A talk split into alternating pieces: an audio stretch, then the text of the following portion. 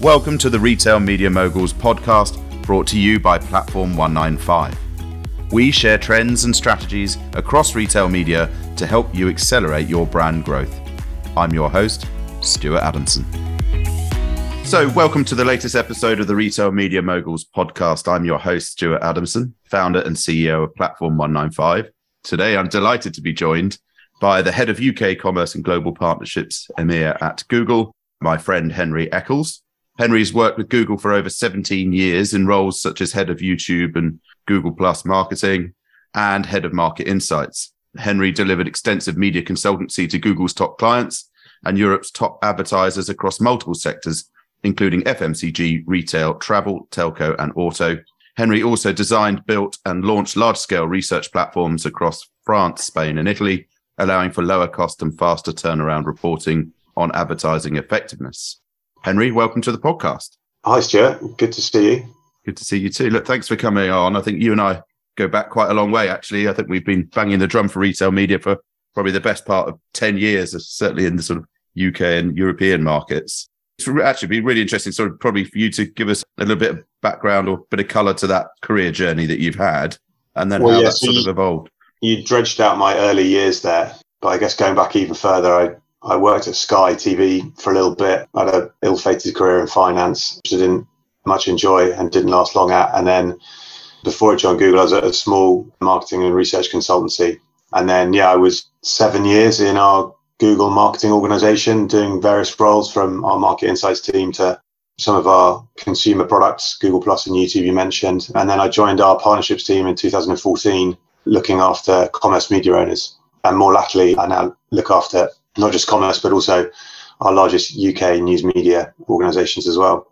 Yeah, and I think we probably met in about 2016 or something when I was transforming the brochure contributions that Thomas Cook was getting, so the legacy sort of brochure catalogue model. That's where we sort of architected. I think we shifted out of Turn. I think we were using back then for our audience extension, our Thomas Cook audience product. And then obviously we then got thrown this hot potato of how to transform the brochures. And that's where we got our heads together, didn't we? And worked out how we were going to to make that. Yeah, I think you were an interesting one because I think you were, as you say, you were using Turn, and my view is that you needed to use Google Ad Manager, obviously, and then it wasn't just Google Ad Manager. You stuck together the cornucopia of Google's ad tech on buy and sell side to to what do you guys call it? It was Hotel Everywhere, right? Hotel Everywhere, yeah. It's Thomas Cook's yeah. Uh, hotel product, which was very successful actually, and now is the you know the model on what we built platform 195 and up with dads on was to how to help retailers scale that long tail of hotels that or sorry long tail of suppliers that might only have small budgets. But yes i mean that's really interesting. So that in that period i mean you've obviously you and i used to sit there and wonder like you know what's going on across the market? How are these we could see a lot going on in groceries but have you seen the market evolve? How have you seen that evolve with other retailers across that time I think it's slow, or it was slow, certainly up until the pandemic. So I was always banging the drum that you know, retailers were showing you know indiscriminate images of products to all users at all times in all geographies, and that really didn't make a great deal of sense in the digital world. And that actually, you know, transforming all of their merchandising placements on site by serving them using an ad server, such that they could actually, you know, use you know consumer data to kind of target you know people who might be interested in one particular product over another. Know, it was mind-boggling to me that the retailers were so behind was so advanced in how they did marketing and how quickly they'd adopted digital marketing to market their own wares to consumers, but I had kind of almost sort of neglected the fact that they had, you know, retail.com domains, which were in of themselves media properties. And, you know, they, they were monetizing them, but they were monetizing them via kind of, you know, traditional analog trade marketing value exchanges rather than actually having a media model because ultimately, you know, they weren't just selling carrots or toasters. They were selling eyeballs and audiences, but they were very slow, I think, to kind of adopt that mindset. And it wasn't probably until the start of the pandemic when obviously there was a huge shift in consumer behavior because obviously everyone was buying everything online at that point. So it was obviously a, a huge kind of shot in the arm for e-commerce more generally. And then, you know, with that came also, you know, GDPR, cookie deprecation, and understanding that actually first party data and specifically sales data that retailers own is ultimately the currency upon which you know media is bought, sold, and traded. Mm-hmm. So I think you know we're now starting to see you know post pandemic you know with the demise of third party cookies and the ability to track cross site has really kind of accelerated and sharpened the minds of you know of everyone within the retail sector, and that's obviously all been galvanized by, I guess, Amazon, who are the original gangster here, who sort of quietly trotted out, you know, a, a media business that's you know 35 million or 35 billion plus, you know, a year. So I think it's made everyone sort of sit up and watch, look, and listen, and, and now there seems to be something of an arms race to, you know, monetize their or you know transform their legacy trade marketing contributions from suppliers and make that kind of fit for the digital age. And how is that going? Do you think are they managing to do that? Are they seeing it, Are getting it? Well, so I think certainly most of the retailers that I speak to are very much kind of on the early steps of their journey.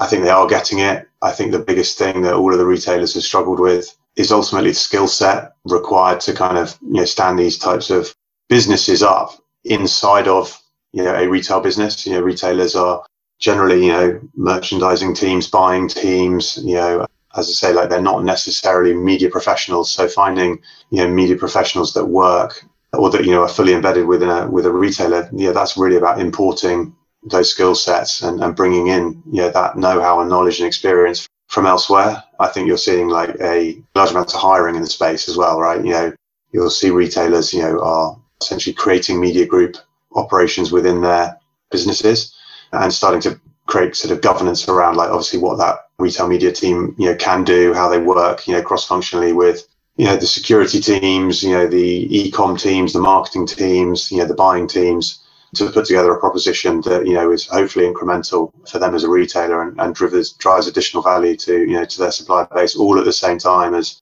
you know making sure that they're offering a customer experience that you know is better than you know what they've been offering previously yeah and what sectors do you think are doing well in this now? Are you? Is it still groceries leading the way? Well, it, I think the, the, original early adopters were travel, and I'm always kind of flabbergasted when I go and talk to retailers and say, look, you know, why aren't you looking at Expedia and you know Booking and Kayak and Skyscanner and you know all of the travel companies because you know they were very quick to understand that you know offering kind of marketing services to airlines and hotels and car hire companies you know when travel essentially stopped being a sort of omni-channel type activity. You know, I don't know when the last time anyone had an aeroplane ticket. You know, it's very much you know a QR code or a digital boarding pass now. It's been a virtual product for a long, long time. So I think the travel sector, you know, probably by virtue of the fact that you know margins within flights, especially, is you know super tight, were the early adopters here.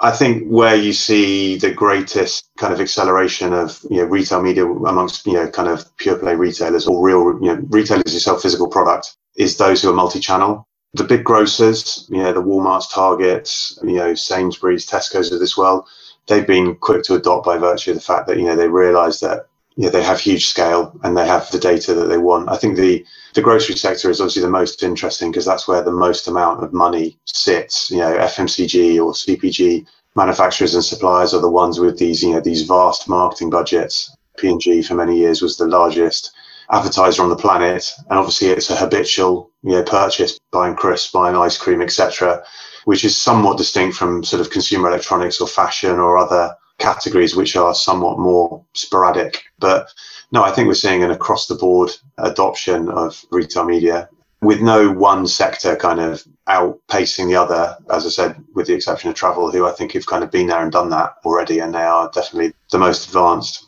I think the only other thing I'd say as well is that you know it's a hell of a lot easier to stand up a retail media offering if all of your conversions happen online. So you know any retailer who is digital only and does all of their transactions online, obviously the you know the measurement, you know closed loop measurement is often talked about. You know closing that loop between you know a media impression and a sale is a hell of a lot easier when it all exists within the digital world.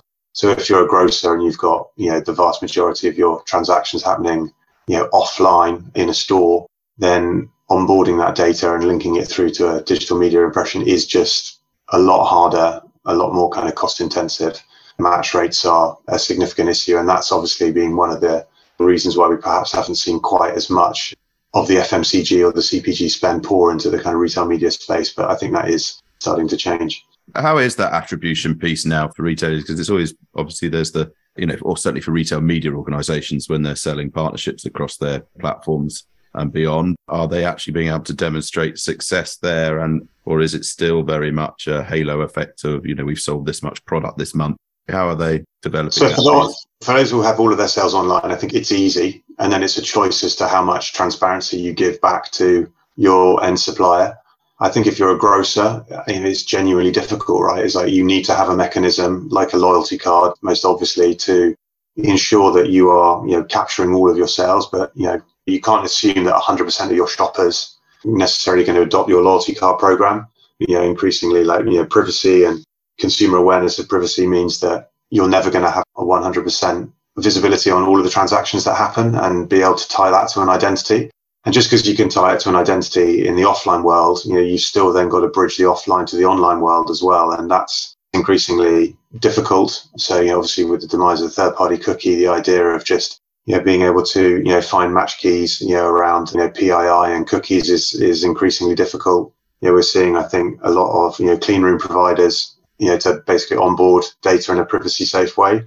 And, you know, that's an interesting space. But, you know, certainly my experience is, is that match rates between the offline world and the online world are not perfect by any stretch of the imagination. And whilst they don't need to be, because I think we now very much live in a you know a predictive era rather than a precision era by virtue of the fact that you know true deterministic marketing anywhere and on the web is basically not possible for yeah for good reasons um, around GDPR. There's just a hesitancy. I think sometimes there's the belief that know one-to-one marketing and, and purely deterministic stuff is the holy grail, and I guess it is, but that's at odds with you know, the law and consumer privacy expectations. So I think it's a hump that retailers and, and especially their suppliers need to get over. That actually, know, any investment they make in in media, whether that's you know TV, outdoor, online, is always going to be you know a broad targeting cohort, and therefore you know the results that they get back from it are going to be at an aggregate level. So I think yeah, I think it's still a challenge, and I always say to you know to my clients is like let's not per, let's not have perfect get in the way of better. You know, ultimately you need to be able to offer know accountability on marketing and media spend, and you can. So you should be able to sell against that with confidence. You don't need to have 100% precision in this space. You know, marketing is not a precision science. So obviously you have on-site ad server technology with Google Ad Manager, as well as you've got obviously DV360 and the whole of the Google marketing platform for audience extension. Are you seeing retailers now doing a lot more in audience extension? Are they still doing sort of owned and operated inventory? Are they evolving like that? How's that? So I think I've seen the vast majority of retailers. Let's go to offsite first because it means we don't have to touch the retail.com domain and therefore I don't need to go and ask permission from the ecom team or the security team or anyone else like that. So let's go and do the offsite piece first. And then they realize that actually that requires quite a lot of you know, standing up of technology, getting your data in, in good order. And it's also quite a tough sell as well because why is buying, you know, YouTube or Facebook or, you know, just a third party display and video? Is that the stuff that suppliers really want? And ultimately, I think what retailers have realized is that the stuff that everyone really wants is the lowest funnel media that, you know, that anyone can offer. You know, and, you know, ultimately that's why you know, Google search is, you know, is been a very successful product down the years. And I think what we're seeing is that retailers have now said, you know what, actually retailer.com search is, you know, is a highly potent, you know, media type and historically hadn't been monetized in any way, shape or form. So retailers on-site display, as I mentioned at the start, I think always has been monetized, albeit in an analog way. So retailers were saying, well, hang on a second, is it going to be incremental if I rip out my content management system and put in publisher ad server? Am I not just delivering you know ads in a different way but still collecting the same money? Which I think is you know is fair critique. Whereas within search on a retailer's site, that was always essentially an undermonetized or an unmonetized space. And you know the advent of you know Amazon sponsored product again, I think sort of has sort of shown the way to most retailers that you know that they are increasingly going to their owned and operated first, not least because you know it's 100% margin for them and it's kind of increasingly quite easy just to implement you know a, a, sponsored product ad solution on site and start generating money you know from day one and then perhaps use that revenue to kind of then think about expanding into kind of the offsite space which is ultimately where i think the real opportunity sits because there's very little inventory really within retailer.com search. Like you only search for a mattress once every 10 years. You know you often searching for you know flights or you know TVs or other things, you know, very sporadically.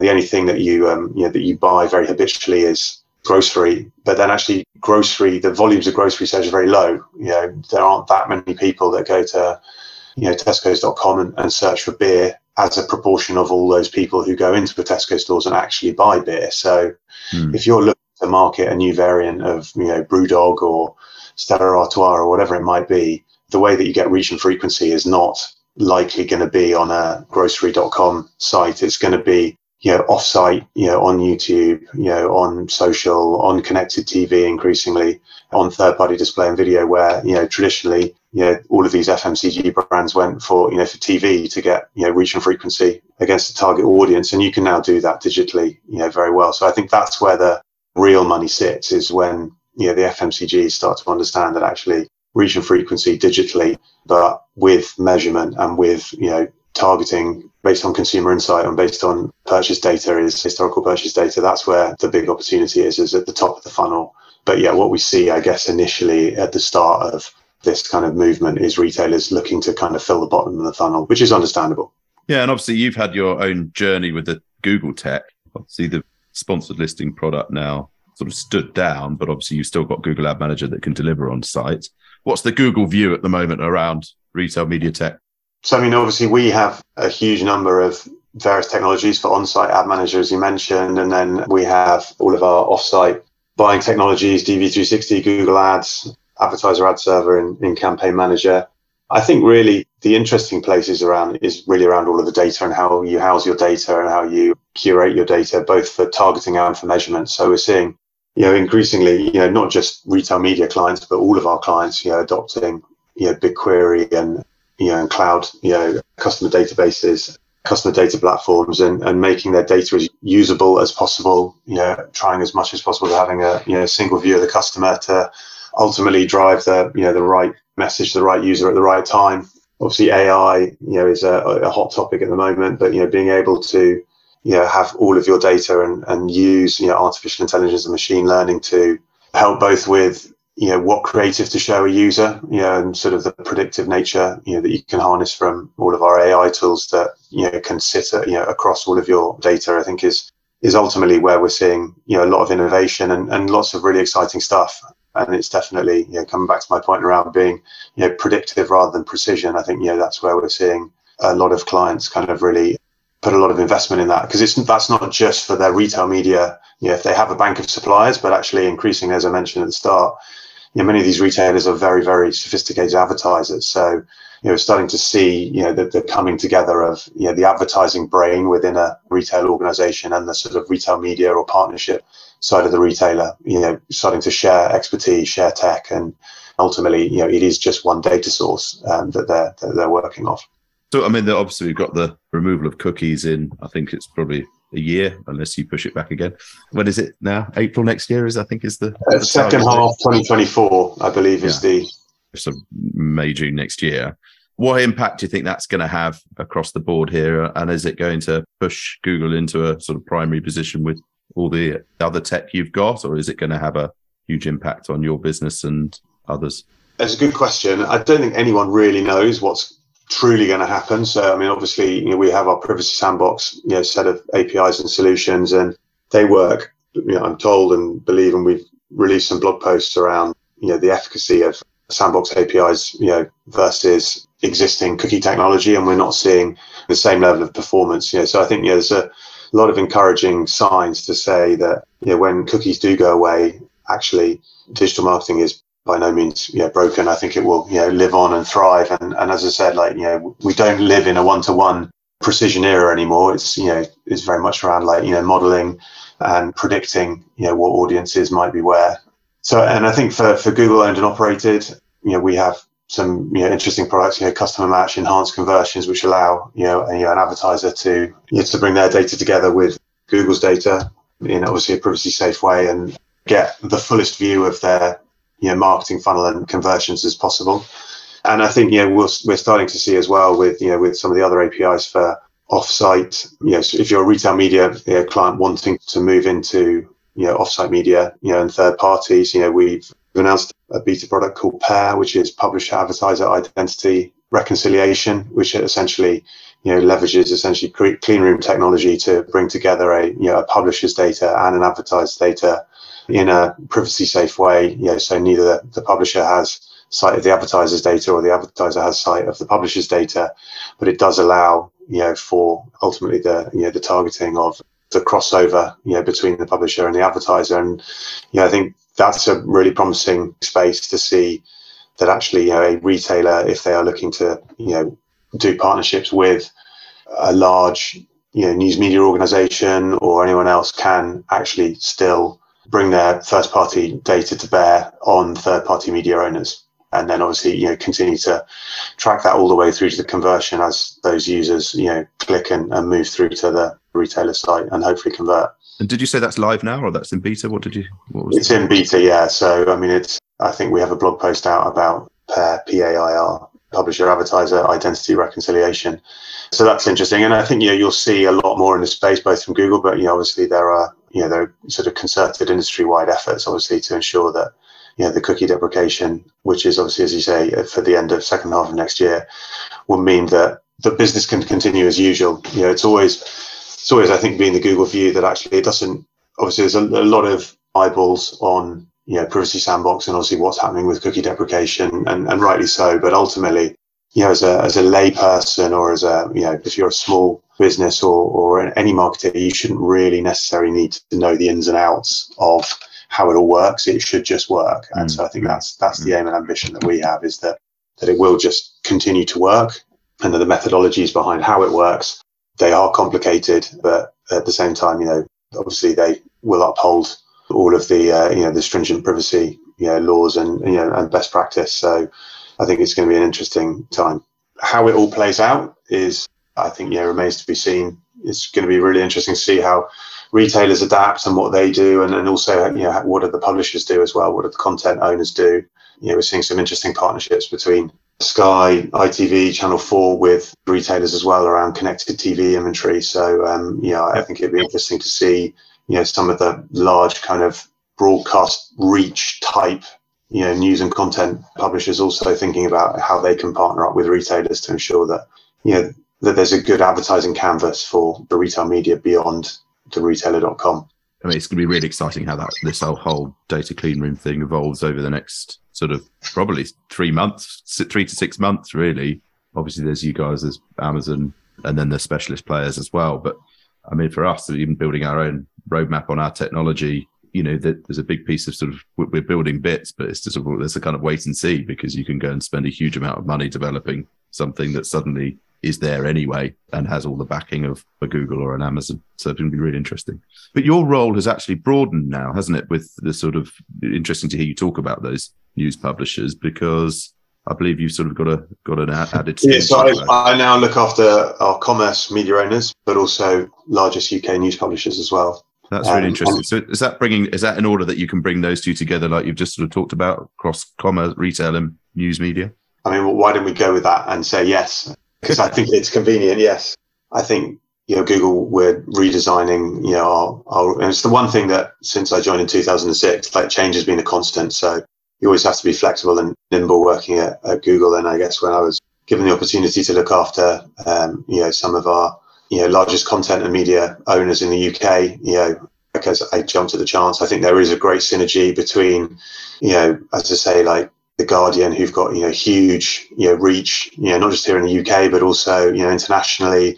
You know the same for you know the Daily Mail and the Sun and you know many of our kind of like UK news titles. You know, and they are yeah that's premium brand safe inventory. And if you're Unilever or Procter and Gamble, you shouldn't have any problem advertising on any of those sites. And obviously, if you can do that in collaboration you know with a retailer's first party data then actually that's a great advertising canvas or surface for you know for your brand and so actually, I think you know there is a natural synergy between you know the, the large kind of you know high reach content owners, news owners in the UK and retail media.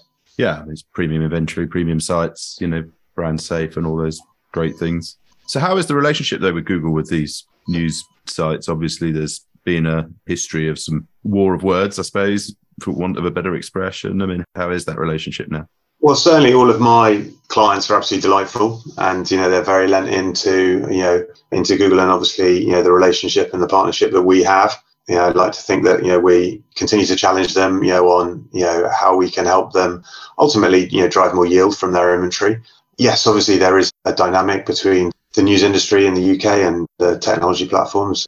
I think that goes without saying. But yeah, no, broadly speaking, there's a very positive you know, relationship that we have with all of our news publishers.